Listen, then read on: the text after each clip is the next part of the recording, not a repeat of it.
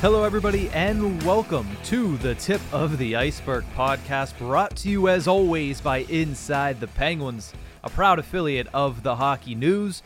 I'm your host, Nick Brlansky, joined as always by Nick Horwat. And we said on Tuesday that we were guaranteed to get some news. We ended up getting it on Wednesday. The Pittsburgh Penguins signed Drew O'Connor to a two year extension. We will discuss that a little bit later in the show because we did have a full breakdown on Penguins to go yesterday.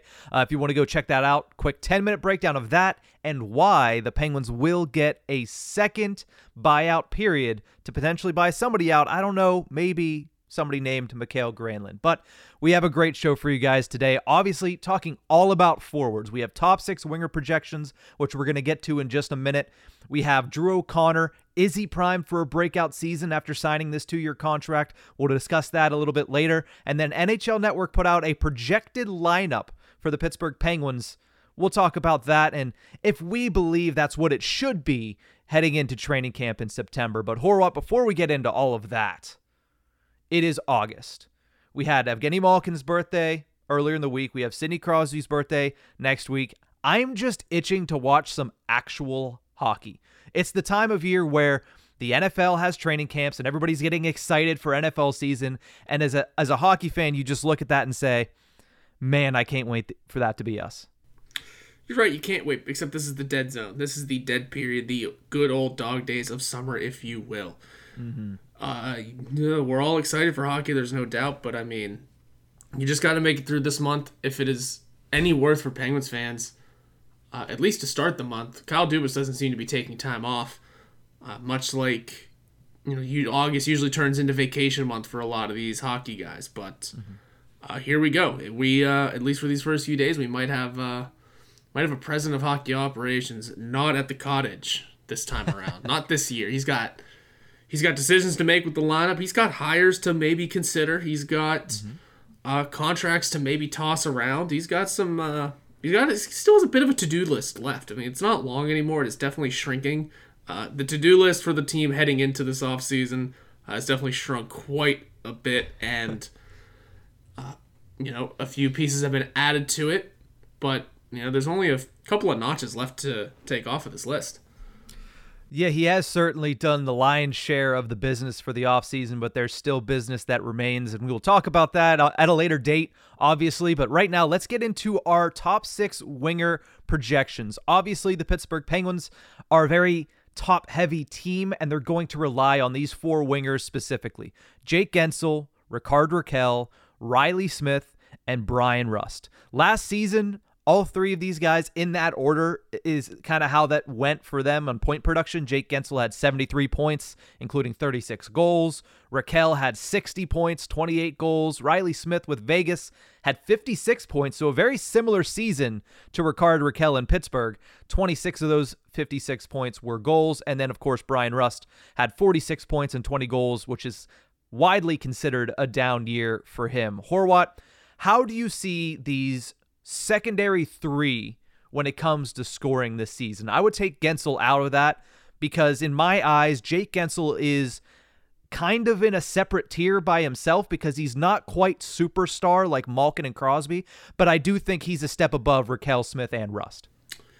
Yeah, and how I see him is uh, pretty much the same way I could see them last year. Rickard Rakell is going to fight for every minute he deserves to get on the first line, right? He's a solid player no matter where he plays, though. You need to.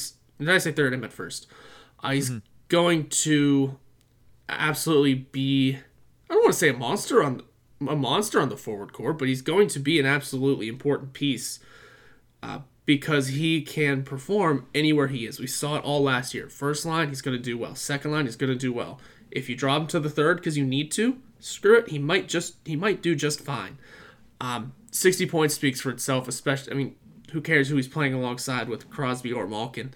Uh, the dude is likely going to continue playing again with one of those two. So that same production should be there. Rickard Rakell is not just above uh, Bryan Rust, who I want to get into, who just kind of needs to have himself a bounce back year. I know you discussed that mm-hmm. uh, before, but this uh, is exactly what it needs to be. His his new contract isn't new anymore. It's going into the second season, and point blank, he needs to play like it. I mean, whenever he signed it, we thought the it was it was, it was a tidy piece of work by uh, by Ron Hextall. It was. It, the money may have been a little high, the term may have been a little long, but that those clauses coming in the first three and not the final three is kind of nice.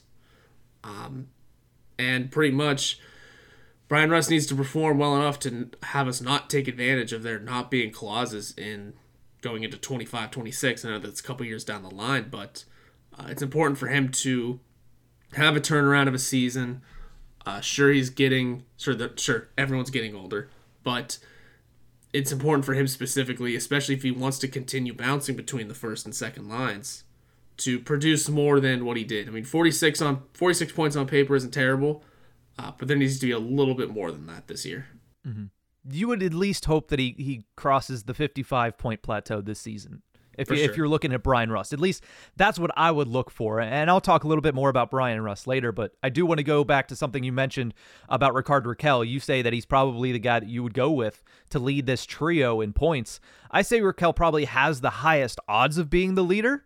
Um, I think they're going to give him a little bit more playing time with Crosby and Guentzel this season. Last year, everybody knows the underlying stats. He played half of his total ice time on that top line, he, so he split between them and then Malkin, and then a little bit of third line time is is what he had with the remainder of his ice time at five on five. But when he was with Crosby and Guentzel, they controlled 56% of the shot attempts when on the ice, 59% of the scoring chances, 58% of the expected goals, and then 55% of the actual goals. And for those who aren't as familiar with advanced statistics, those are ridiculous statistics for an entire line, especially a line that goes up against the challengers that they do as the first line of the Pittsburgh Penguins. So the fact that the Penguins were that good in Rakell's first full season with the Pittsburgh Penguins, I can only imagine what a second full season will do and a full off season of rest for all three of these guys because everybody in the Penguins top 6 entered this off season pretty much healthy. No major surgeries needed by any of them, so they didn't have to rehab at all this summer. They entered this next season on a fully healthy, clean slate, which is vastly important for this team. Yeah, it, it, they weren't perfectly healthy. I think Rust had mentioned something that uh, during cleanout day he busted something up during the uh, he, how did he put it? During the useless game that didn't matter. I think yeah. he said he suffered some sort of uh, arm or hand injury. Uh, but I mean, nothing serious. Clearly, no surgeries were needed, so he had the summer to work that off. I think Rakell may have been had, had something too. He he was lingering with something. It's what kept him from going to the World Championships. At least that's what he said. Um, and we know Crosby and Malkin. First of all, they probably wouldn't mention any injuries. We also weren't asking them about injuries. Uh, mm. We were you know asking them how how it felt to be missing the postseason. So they're coming into the season healthy. And also, we don't know the kind of bumps and bruises Riley Smith sustained along the way of winning the damn Stanley Cup. Mm-hmm. Uh, but you know what? They all go away when you lift it. So uh, he's going to be an X factor too. I think if we uh, need to s- step into Riley Smith, but no one, no one on this team, at least in the top six, is dealing with recovering from injuries, severe ones yeah. at least. We got some minor ones out of the way. By now, you would assume they're already healed up.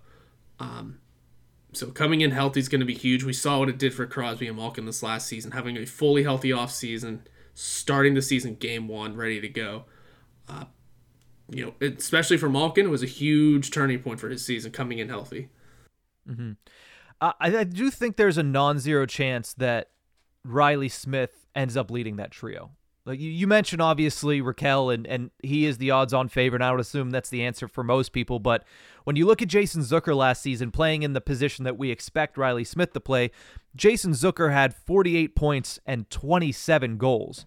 Riley Smith, I think, is much more of a playmaker than Jason Zucker was, so he can collect more assists in that role. But also, I think Riley Smith is more consistent as a goal scorer, right? We saw this from Jason Zucker, and we were like, oh, we've been waiting to see this. But Riley Smith has consistently shown that level throughout the years with the Vegas Golden Knights, and now playing alongside Evgeny Malkin. Not that he was playing alongside a bad center in Vegas either, but playing alongside Evgeny Malkin, I think that he is going to be able to score a lot of goals and also be able to set a lot of goals up with Malkin and Rust on that wing.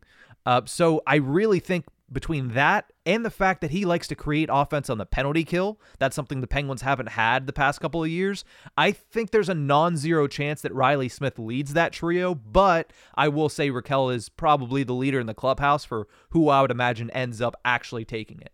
Yeah, and I, and I like Smith as a more consistent goal scorer as well. I mean, we enjoyed what Jason Zucker brought to the Penguins last season, especially in terms of scoring goals. But if you look at the game log, I mean, there was there were some stretches there where there was not yeah. a lot going on. It was more assists, uh, more uh, physicality, because we all know that even whenever he wasn't scoring goals, Jason Zucker was at least bringing something important and integral to the team.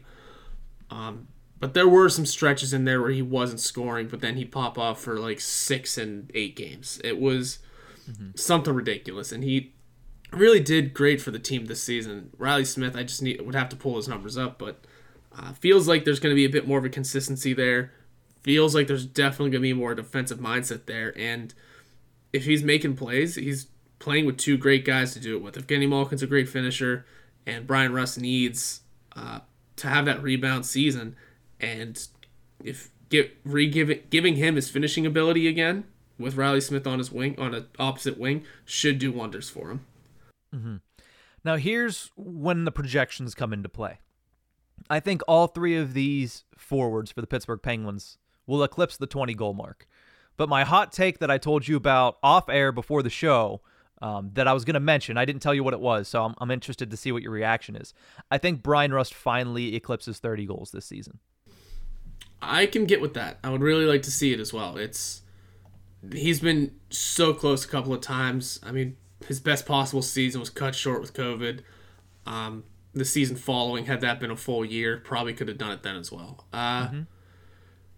Yeah, I, I, can see that finally happening. That would be exactly what the doctor ordered for him too. That's exactly what he needs to kind of aim for and shoot for, and then everything else will follow suit. Thirty goals there. Let's 10 extra goals gives us 10 would have given him 10 extra points as opposed to last season for 56 points and you like that number yeah i like the over 55 for your sixth highest scoring top six forward. Like that to me is a good mark to have. And when i look at rust last season he had a 9.5 shooting percentage. That's the lowest he's had since 2015-16 when he only played 41 games because it was only his second year ever playing in the nhl so if there is a progression there or at least getting back to the mean of where he's at, which is usually around 12%, 13%, not to mention the fact that he's going to spend more ice time at 5 on 5, considering 9% of his total ice time was spent shorthanded last year, which was a career high.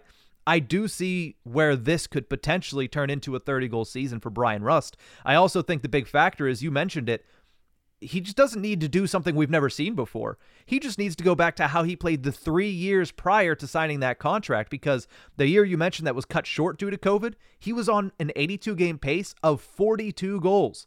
Not just 30, but a 40 goal scorer that year. And the other two years, if you played 82 games, you would have been over 30 goals as well. So to get back to that level is not something out of the realm of possibility. It would be massively important for the Pittsburgh Penguins to get him back to that level. And I think it would help him, like you just mentioned, get to that that milestone or that touchstone of 55 points. Yeah, it'd be a good watermark to hit. Yes. Good. 100%. Yeah, yeah it's that's where it needs to be. That that 55 right there, especially if he it does end up being the like you put it, the sixth highest scoring winger or uh, forward on your team. Mm-hmm. I mean, if that's your sixth, then you have a damn good roster that is producing and spreading the production out because, you know, like we discussed uh, before, last season's numbers were Crosby at 93, Malkin at 83, Guentzel at 70, 73. First of all, consistency is key. then Rakell at 60, and a quick drop off all the way to Jason Zucker at 48. So you had four guys doing a ton of the doing a ton of the heavy lifting. Jason Zucker was in there doing good good work. We we're not denying anything Jason Zucker did, but um, you feel like he played. You feel like he produced more than he actually did, right? Because when you think about the season Zucker had and you realize he only had 48 points, it doesn't seem like that, right? It seems like there was a lot more. It was how important all those points were. Mm-hmm and uh, the fact that he was a goal scorer too. He wasn't as much of a playmaker last season, and he didn't really play very much on the power play. Right. Yeah. I mean, only two power play goals to count into that, so it's. Yeah. Um, but five game winners. I mean, he had the important timing goals too. Uh, and then Rust at 46, Kris Letang at 41. Then then you start getting into defenseman talk, and uh, that's not where we need to be. So it's up to Bryan Rust to have that turnaround season. Riley Smith will produce, uh, assuming he can remain at about his level. We need to like really see what he can still do on this team. Um, Rakell has a chance to play again phenomenally wherever he goes. So it's going to be a good season, at least for these forwards. The bottom six will need its own help. We'll discuss that at a later date, but for right now, I mean, this top six should be should be okay, assuming the right guys have the right seasons. Yeah, and I know we didn't discuss Jake Guentzel very much, but he is in a tier of his own, and that's something that we're going to have to discuss in a separate episode down the line because he's entering a very important season. He is a guy that has scored 40 goals twice in his career. He scored 30 goals, I believe, another three times or two times, and he's entering a contract year. Uh, I mean, will the Pittsburgh Penguins look to extend him during the season? Are they going to let him play it out? And if they let him play it out, is he going to go out there and put up 40 to maybe a career high? When he gets to 41, 42, or maybe even 45. So it's going to be an interesting year uh, for the Pittsburgh Penguins top six. And I know a lot of people are not excited about the offensive prospects of this entire team, but looking at the top six, it should be exciting to watch uh, those two lines specifically uh, play the game. But we're going to take a quick break. When we return, let's talk about one of those bottom six forwards that just signed a new contract. The ink is yet to be dried on that contract for Drew O'Connor. We'll discuss whether or not we believe he's primed for a breakout season in 2023. We'll be right back.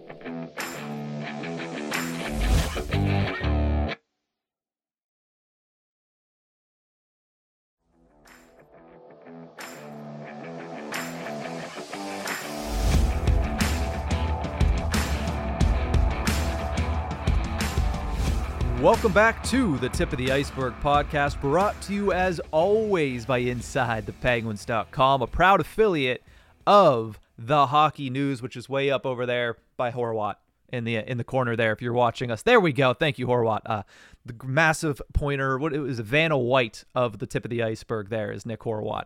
But uh, obviously, biggest news of the week so far is that Drew O'Connor signed a two-year contract worth 950k on the salary cap. He avoids salary arbitration. Horwat. I gave my thoughts yesterday on Penguins to go, but you have yet to give yours, so I will leave the floor to you. What do you think of the Drew O'Connor contract and the fact that the team avoided salary arbitration by settling with this contract? It the the, the dollar amount is about where I expected it to be. Uh, that's that was kind of the easy notice of because every time this contract or this thought was brought up of what exactly could Drew O'Connor demand. It's not like he didn't have a great season. He did. It was his first full asterisk season uh, playing the NH playing at the NHL level. It was his first full time gig. I mean, it's not like he produced overwhelmingly great offensively for the Penguins. It wasn't like he was fully noticeable defensively. I mean, I'm sure he was in some aspects, but there was something about it that was still. Can you really demand, you know, the sun and the moon? Obviously, like I said in the last episode, he's not going to be the one demanding Troy Terry's eight million. Ended up getting seven, by the way. How about that? Jesus. Um, he's not going to be able to demand the high dollar amount. I genuinely, even with an arbiter, did not know if he was going to make more than a million, maybe a million two five. Uh, but I mean, nine hundred thousand dollars, nine nine two five is the total number here. Yeah. Uh, is not that's a that, that's about what I expected. Two years is even better. Uh, we like having him around for that extra season. Um, and I like I said, even if it went to arbitration, I don't know exactly how much more the Penguins would have maybe have had to have spent. Don't know what dollar amount they started at either, but uh, hey, you know what? We got the deal done. It took some learning. It took some rereading and fact checking with certain people. We do get that buyout window, uh, and that is really. I mean, Drew O'Connor ended up being a, uh, a pivotal piece to this offseason. Who would have thunk it? So we'll see where things go. The number itself, though, the contract, you cannot complain about. A, you cannot complain about a contract under a million dollars for a player who is 25 and only has played. He played 46 games last season. I You can't played complain about 77 or 78 games or something like that in his career. can't yeah you cannot complain about a contract like that especially if he's got a great chance of making the fourth line out of camp and being um, more than what he just was. 78 mm-hmm. in a career, 17 total points. Um, I mean, you know what? He's got a great chance to make a name for himself as a depth forward in the NHL. Yeah, it's a big season for Drew O'Connor. I know that he has the protection now of being under a two year contract, but this is really going to be his first kick at the can of saying, hey, I am a full time NHL player. Uh, if he's able to make the team out of camp, is one thing. And if he's able to stick with the NHL team the entire season, which is something he has yet to do in his young career. So, Horwat, the next question that brings me to is this What would you consider a quote breakout season for O'Connor? Um, it's hard to predict production when it comes to the comes to the bottom six because you never really are sure of what they should put up. I mean, like I just read off his career numbers. He's played 78 career games, eight goals, nine assists, 17 points. How's just that? Double up your career totals if you you know in any sort of way. You don't have to hit 78 games played just because being on the fourth line, injuries, this, that, and the other.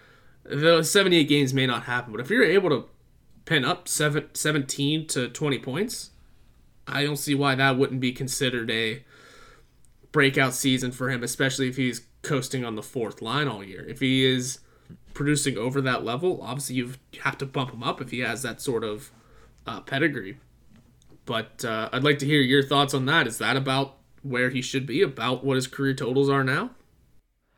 I think you're you're in the realm of where he needs to be for a breakout, but in my opinion, it's not all encompassing with points. Correct. For this. For this, I think what I mentioned a little bit ago, if he stays at the NHL level all season, that's one of the prongs to me that is important to whether or not it's a breakout for his particular position because he sp- spent 20 games last year at the AHL level. So first and foremost, he needs to stick in the NHL. Maybe not playing every game, but at the very least, staying on the NHL roster from the beginning to the end of the season is one thing. And I think another important factor to whether or not he's a breakout candidate is can he become a constant on the Penguins' third line by the end of the season? No, he doesn't have to break out right at the beginning, right out of camp, and be a third liner for the Penguins. But by the end of the season, is he able to progress? Is he able to show enough to the coaching staff to where they trust him to bump him to that third line? Is he able to get the success offensively where they're trusting him to bump up to the third line? Is he going to be able to work well with a Lars Eller or with whoever else is on that third line right now. I mean, with an Alex Nylander, with a Jeff Carter, is he able to actually get something out of Jeff Carter at the age of 38 and produce offensively with Carter? So I think that's another important factor. And then to get to the points that you mentioned, you said if he's able to to hit his marks that he has on his career now, which is you said eight goals, 17 points in 78 games, right? Yep. Yep. Yep. I want to see him score 10 to 12 goals. There you go. That's go. what I would consider a breakout get to that double digit mark and then surpass it a little bit and then finish around 25 points. I know that's not earth shattering breakout star, but for the Penguins' bottom six and for Drew O'Connor, where he's at coming into this season, I think that's what I would consider a breakout for him. Yeah, and uh, it's easy just to kind of spit numbers out because it's usually what a lot of people will look at when it comes to quote unquote breakout seasons. We look a little deeper, and I agree with, with you on all of those uh, things. Just staying at the NHL level, being bumped up to the third line if need be, and just being a consummate defensive mindset forward. I like all of it. I mean, we also just need a bottom six that can find production in unexpected areas. That's kind of a big reason why you want him to be able to produce as well. I mean, last season we enjoyed Ryan Poehling a whole hell of a lot. I mean, despite his injuries, he only put up 7 7 14, a clean 14 points. Um, if you want to throw Josh Archibald on that conversation, we liked what he could do. You know, being the I don't want to say a pest, but just being a I don't know. He, he threw the he being he a, a uh, wrecking yeah, being a pest and a wrecking ball. That's kind of the word I was looking for. Uh, yeah. Uh, he put up a clean 12 points of six and six. So mm-hmm. Drew O'Connor has to pass those guys when it comes to production. There's mm-hmm. no doubt about that. Assuming he plays more than Ryan Poehling only played 53. Josh Archibald only played 62. Assuming he can play more games than that, he'll definitely have to pass those numbers. Um, just to, like I said, make sure this bottom six has some production under its belt because it needs it. Mm-hmm. Um, and everything else will just kind of flow along with it. We know he's got those, Drew O'Connor has those uh, assets to play defensively and hopefully bring something out, especially if he's playing with Jeff Carter. He's gonna have to bring something out of Jeff Carter for this final year of his, possibly the final year of his career. Mm-hmm. Uh, there's a lot riding on Drew O'Connor's season, a lot riding on Jeff Carter's season. If those two can work well together, hell yeah.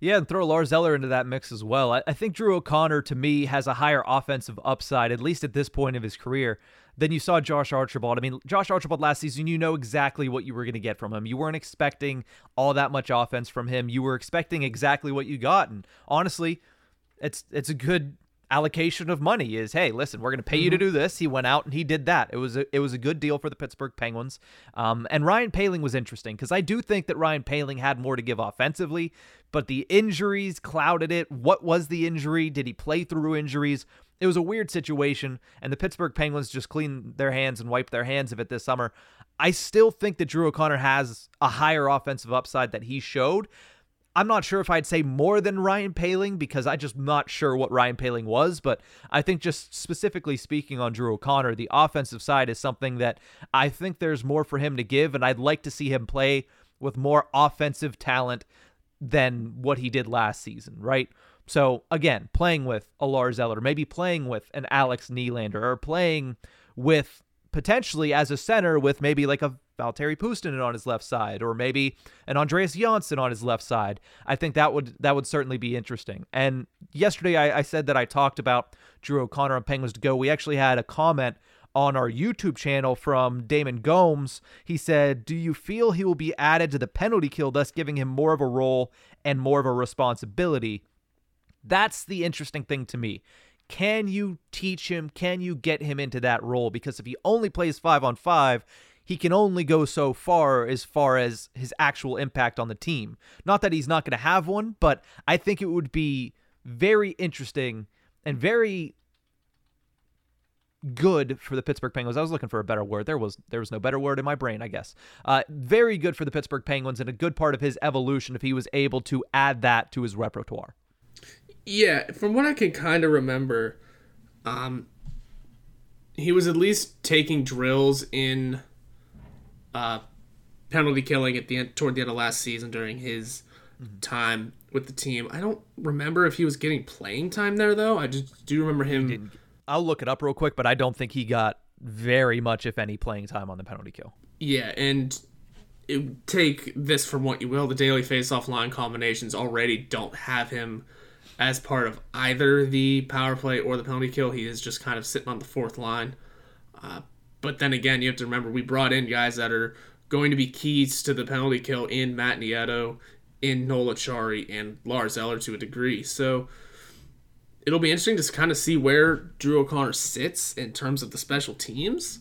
Mm-hmm. Um, I mean, we still have a big old couple of moves that might need to be made that make big swaps when it comes to the special teams, i.e., daily faceoffs current uh, second uh, the second power play unit for the Penguins is centered by Jeff Carter with Mikael Granlund on the point and Jeff Pe- along with Jeff Petry.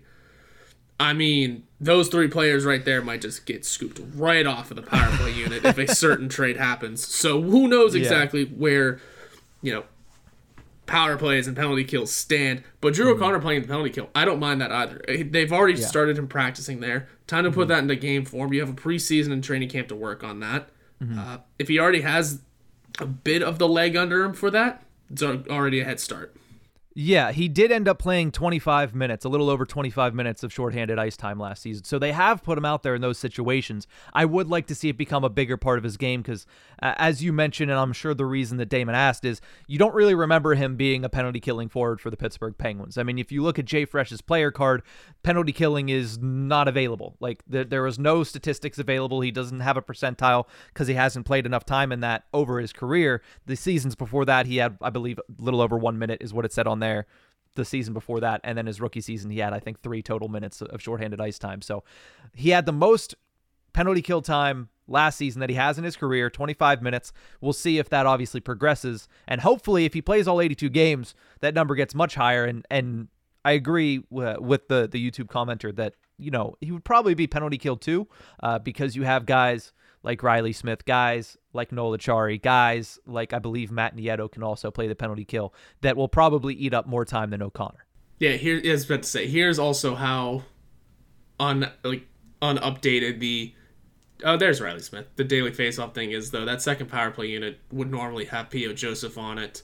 Uh, mm-hmm. Riley Smith might be killing some penalties with us as well. It's this whole thing will get updated soon enough. Uh, we we're just kind of using this as a base yep. for all conversations. Yep, exactly. So I'm interested to see what Drew O'Connor is able to do this season. I, I really am. Uh, I, I think that after signing that contract, especially the the way in which he did it, obviously he was going to take the team to arbitration. He felt he deserved more than what they were offering him. Uh, it puts a little bit more of a spotlight on you. I mean, and not as much as you know NFL contract situations, NBA contract situations, but you know that puts a little bit more of a spotlight on you. I mean, we've done a Drew O'Connor segment each of the last two episodes. We had a I had a full Penguins to go yesterday on Drew O'Connor. That's three days in a row that we've talked about this guy, and honestly, I do think that he does have more offensive upside than he's shown throughout his career, and I think the progression has been reassuring throughout his first three years, and it's going to be fun to see what he's able to do in year number four. For sure, it's going to be. It's going to be a big year for him. Anytime you enter a new contract and that first season uh, hits, that's usually all, all automatically a pretty big year for you. Yeah, of course. So what we're going to do is take one quick break and then NHL Network did put out yesterday because of the O'Connor news a projected forward lineup. We're going to go through that, talk about what we like, what we don't like, and if we think there's anything that's actually going to be different versus what we'd like to see uh, when it comes to Pittsburgh Penguins training camp. We'll be right back.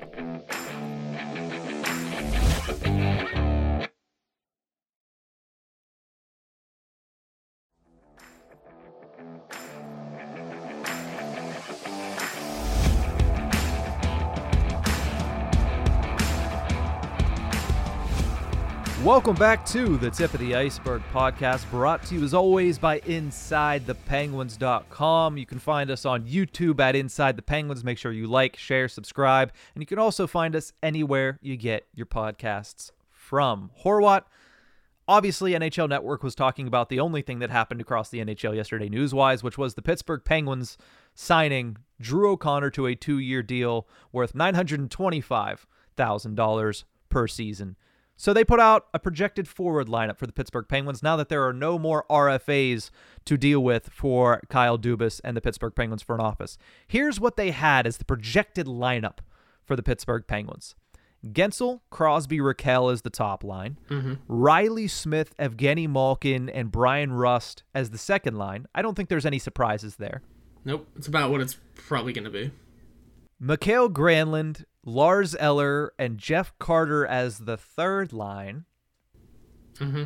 That's a little scary. But uh, the fourth line, just to, to round it out before discussing, Drew O'Connor, Noel Acciari, and Matt Nieto. The bottom six. Oof. I, that's first and foremost. Do you agree that that's the likeliest lineup as of now? As of now, I believe so. Yeah, it's that's also exactly what I know. We just mentioned it. This is exactly what sits on Daily Faceoff's website.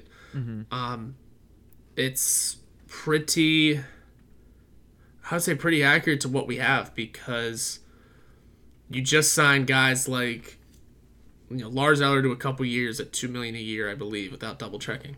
Uh, Matt Nieto and Noel Acciari. They're gonna sit on your fourth line. Barzella already discussed playing the third line. There's not much room for maneuverability, you know, because you're not going to sign those guys and immediately be like, all right, you're healthy scratched. It's just not happening. They are solid NHL players. They have that status. They have solid. They have more a more solid lineup spot than guys like Drew O'Connor do, or any of the other signings that might just have to coast through healthy scratches or the minor leagues to start the year. Um, so far as this lineup looks, that just might be what it has to be. Jeff Carter being on the third line is the scariest part of it. Um, mm-hmm. and mostly that we say that mostly because Mikael Granlund is TBD. We'll see how all that goes. Yeah. Uh, but otherwise, though, it's that's about what I'd expect from the current list of players we have right now. Yeah, I would assume that entering training camp, if all stays the same, obviously Granlund is the big factor there when it comes to looking at, you know, is he going to get bought out between Saturday and Monday? That's that's the first thing. And secondly, obviously, is the Erik Karlsson trade. Does Drew O'Connor get included in that? Does somebody else get included in that on the forward side. And that obviously shakes up what you would see here from the 12 names that we just discussed. But I do think that going into camp, this is probably how Mike Sullivan ends up penciling in the lineup. Uh, mm-hmm. whether or not there's room to move, obviously there's not in the top six. Like, you're not touching that top six. You might switch something around if Rakell and Malkin start to show glimmers of something, or if, if Rust and Crosby, you want to make sure that that's the line again, we we mentioned it in the first segment. We would prefer to see Rakell at least to start the season um, mm-hmm. and see if that magic can continues from last year. But looking at the bottom six, the only main thing I would change, even if Mikael Granlund is on this team, and I do it with gritted teeth because I'm not sure how Mikael Granlund on a fourth line would actually work out. I would like to see Drew O'Connor get an opportunity to play with Lars Eller. I would mm-hmm. like to see what that pairing would look like, and I'd like to see what Drew O'Connor would look like if you gave him an elevated and more important role on the third line. Yeah, and that's kind of a lot of what we discussed this mm-hmm. past. Yeah, it's um, this this what was I trying to say? Discussed in the last segment.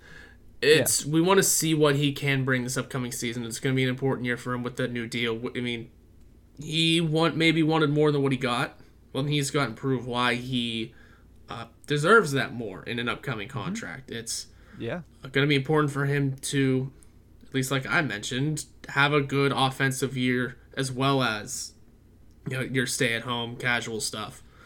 Uh, the breakout year is going to be important for him, and that would involve him bump, being bumped to the third line. We don't know where Jeff Carter sits specifically on this team, for what it's worth, Matt Nieto might be able to pull off a third line role. That doesn't sound totally terrible. Uh, but a lot of moving and shaking will have to happen for that first. So Drew O'Connor starting on the third line doesn't sound like a totally terrible idea. Um, but it's interesting. This bottom six is definitely reloaded, but just reloaded in a weird and awkward and un- not unfortunate, but just a interestingly unfortunate way. Yeah. Yeah, 100%. Is there any other changes that you would make? Like, if it wasn't just what you expect and you'd like to make a change, is there anything else you do to this lineup? Uh, I mean, doesn't even have to be the O'Connor for Granlund switch that I did. Is there anything to this lineup, maybe adding somebody that's not in this lineup that you would like to see get the opportunity out of camp? I mean, we need a whole fifth line. Like, it's because yeah. I feel like Vinny Hinostroza and uh, Johansson, Andreas Johnsson, sorry, both deserve at least cracks at it, at least cracks at the NHL lineup. Um, just trying to, and then we're doing the, having this whole conversation, not even mentioning that Alex Nylander's still here. Mm-hmm. Uh, like, there's an entire fifth line that deserves a chance at cracking the NHL roster, and then there's still Radim Zohorna floating around. Oh yeah, Valtteri Puustinen, Sam Poulin oh, now we need a whole six. We have a forward logjam, and I mean that's casually going to happen during the off season. But this is a bit more of a. It feels like there's plenty of people with NHL experience and with NHL caliber talent. This isn't so much of a. There's a couple of roster battles here and there. Someone might yeah. get this. No, this is this slowly turned into oh we have to like make tough decisions. Yeah, and also, good. yep. go ahead. I was gonna say there's gonna be competition. There's gonna be real competition. Yeah. And the other thing that I need that I wanted to bring up is Sullivan needs to pull plugs quickly this season. You have a variety of options. Someone's yeah. not pulling their weight in certain ways. Quickly pull the plug. Have Dubas get on the horn and call up Zohorn if you need to. You got other guys floating around down there. I mean, you have mm-hmm. your prospects that are ready to make the jump, as well as guys like I said, like Hinostroza, Zohorna, and you know Johnsson that mm-hmm. uh, have NHL experience and can continue to cut it. Yeah. Now here's here's an interesting amalgamation of a bottom six uh, that I had just thought up. If Granlund does indeed go, let, us play that hypothetical right now. If Granlund does indeed go, whether that be in the trade uh, for Erik Karlsson, that is still, you know, day well, we changed the month. It makes it a little bit more difficult. Day yeah. 34 of the Erik Karlsson watch, or if he is bought out in the next 72 to 94 hours. What would a bottom six of O'Connor, Eller, and Alex Nylander as your third line, Acciari, Nieto, and Carter make you feel like? I mean, that fourth line is very interesting.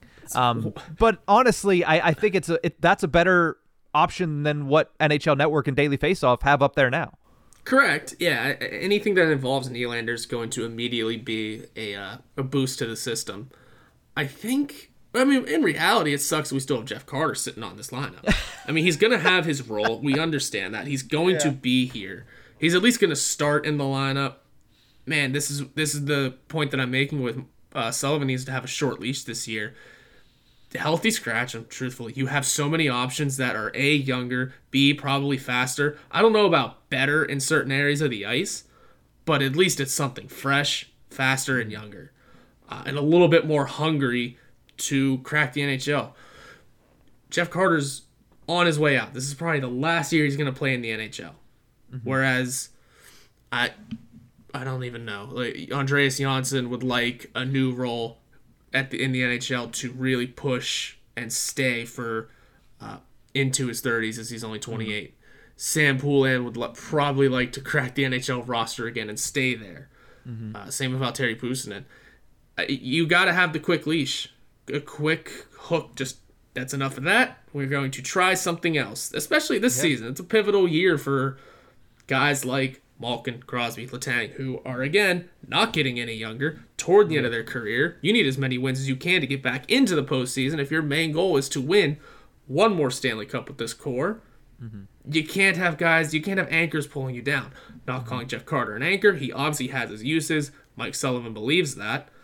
Uh, but if things aren't going right, you have a plethora of options so many options that Horwat just keeps dropping stuff. Like he, he, can't even hold on to things. He's so excited. His hands are just trying to take notes, it. and it's just not going well. exactly. Well, let's finish the episode with this Horwat. Who is one wild card to make the roster? I know it doesn't happen as often in the NHL where somebody comes out of nowhere and they're just so unbelievably good that you weren't expecting them to be that way and they crack a roster, especially one seemingly as set as the Pittsburgh Penguins, where there might only be one or two spots available. But who is one player that you think could do that in training camp? I mean, Alex Nylander wouldn't be a shock. We know what he can bring. I think oh, the real surprise would probably be uh, Andreas Johnsson finding his way in there, mm. especially in a winger's room that's pretty full. I mean, that Andreas Johnsson cracking the line would probably mean Jeff Carter is getting healthy scratch to start the year, which doesn't seem likely, but that would likely be the most shocking. And he has, of the names that I keep mentioning, has the best chance to crack in. Mm-hmm. Right? He's probably got the best skill out of the out of that group, and the most experience without doubt, and has had the highest production in the NHL before. Uh, I would say that would probably probably be the most shocking. Alex Nylander cracking it wouldn't be a surprise. It would just be kind of a well, where's he fitting? Uh, who's moving out where? It's mm-hmm. uh, like we mentioned. There's a lot of shuffling that still needs to happen here. Yeah, I think if Granlund goes, Nylander's the first name to be put into the projected lineup by everybody. But yeah. I think if I'm looking at one wild card to make the roster, and, and, you know he's my guy, and, and I always mention him when we get to this, but I think it's it's Valtteri Puustinen. You know, mm-hmm. he wasn't called up at all last season, but he did start camp last year practicing with Crosby and Guentzel. Like, what was that? And, and, and if you didn't have high expectations, if you didn't like him as much, then why would you even test that out? Right? Especially getting ready for a season last year that you knew you needed to have, you know, Rickard Rakell get some ice time with Sidney Crosby because they had only played so many minutes together. You wanted to get that chemistry going. But why spend the first i believe it was at least the first two days it might have been the entire first week i'm a little foggy i'd have to go back and look through my notes from when i was there but why spend a significant or at least a noticeable amount of time with him practicing with your first line if you didn't believe there was something there now he still needs to come in and prove it he still needs to come in and make the roster. He still needs to come in and impress the coaching staff and the general manager and everybody else that way. But we're talking about the guy that led the Wilkes-Barre Scranton Penguins last year in scoring. Mm-hmm. You need more scoring in your bottom six. He's going to provide that. The only question to me becomes is he defensively responsible enough? And we'll have to ask uh, Nick Hart. Hopefully, we get him on after our quick break in August. Does he play or does he show defensive responsibility in his game, or is that a weak spot? Um, and will that affect him trying to make the jump to the NHL? Because as we've noted many times on the show, Kyle Dubas has had defense in mind when creating this bottom six. And Mike Sullivan just always has defense in mind, period. yeah. So, yeah, it's it, it that's going to be a big part of him getting a call at all is if he has rounded out that defensive game. I mean, that was a huge reason why Sam Poulin didn't get called up for a long time. He needed to work on that. That was one of the big things that he needed to zero in on and improve before he could even t- step foot in the AHL, let alone the NHL. Yeah. Uh, in this system. So, yeah, it, it, again, as long as that defensive game is up for Pusin, maybe he has a better chance. But man, just the way Kyle Dubas has made an influx of just depth forwards after depth forwards after depth forwards. Mm-hmm. Who knows where it all goes? Regardless, it's going to make the AHL team a lot more attractive. It's going to make the camp battles a lot more attractive. And like I said, Mike Sullivan now has a, has plenty of options to pull mm-hmm. to quickly pull plugs on guys. Yeah, it's going to be an interesting season at forward, especially going into training camp because like you mentioned, the competition between, you know, is Puustinen going to be able to jump the hurdles placed in front of him of, you know, Vinny Hinostroza, Andreas Johnsson, even a guy like Matt Nieto. Like Matt Nieto could be a healthy scratch at, at one point if he's not succeeding. And could somebody like Puustinen or Nylander jump Nieto? Yeah, it, it's possible. I wouldn't say that his spot is guaranteed in the lineup. I would say maybe on the roster is probably guaranteed. But if he doesn't outperform some of these guys, like if he doesn't outperform Drew O'Connor and it comes down to the two of them, the Penguins should keep Drew O'Connor. Now, here's the difference is we could have this discussion in another week and it'd be completely different. The important thing is going to be this weekend. Does Mikael Granlund get bought out? Do the Penguins get $4 million in space, which at the moment would only create I mean, $800,000 surplus in cap because they're $3.2 million over the NHL salary cap at the moment with 24 players on the roster. But how does that shake things up? That's something we'll have to discuss at a later date. But Horwat, any last thoughts on the forward lineup before we turn this episode off? I don't have much. It's just you'll see more thoughts come out over the next few weeks from us. I'm sure it's it's going to be interesting. Get ready for the slow month and a lot of discussions of things we don't know anything about quite yet. Things could still change. Eh, and it's a matter of having a quick leash. Quick. You know. Pull. You know what, what's going to happen we're going to get to our breaks. Mm-hmm. We're going to both be out of pocket, away from everything that we can do. And they're going to drop the Erik Karlsson trade. And we're going to be like, well. Oh, I'll find gonna, time to do stuff. Don't worry.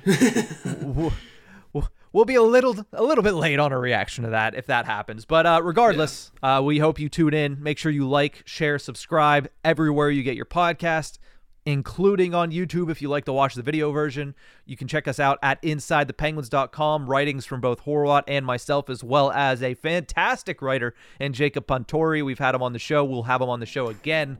But that is it for this episode of The Tip of the Iceberg. see you guys next time.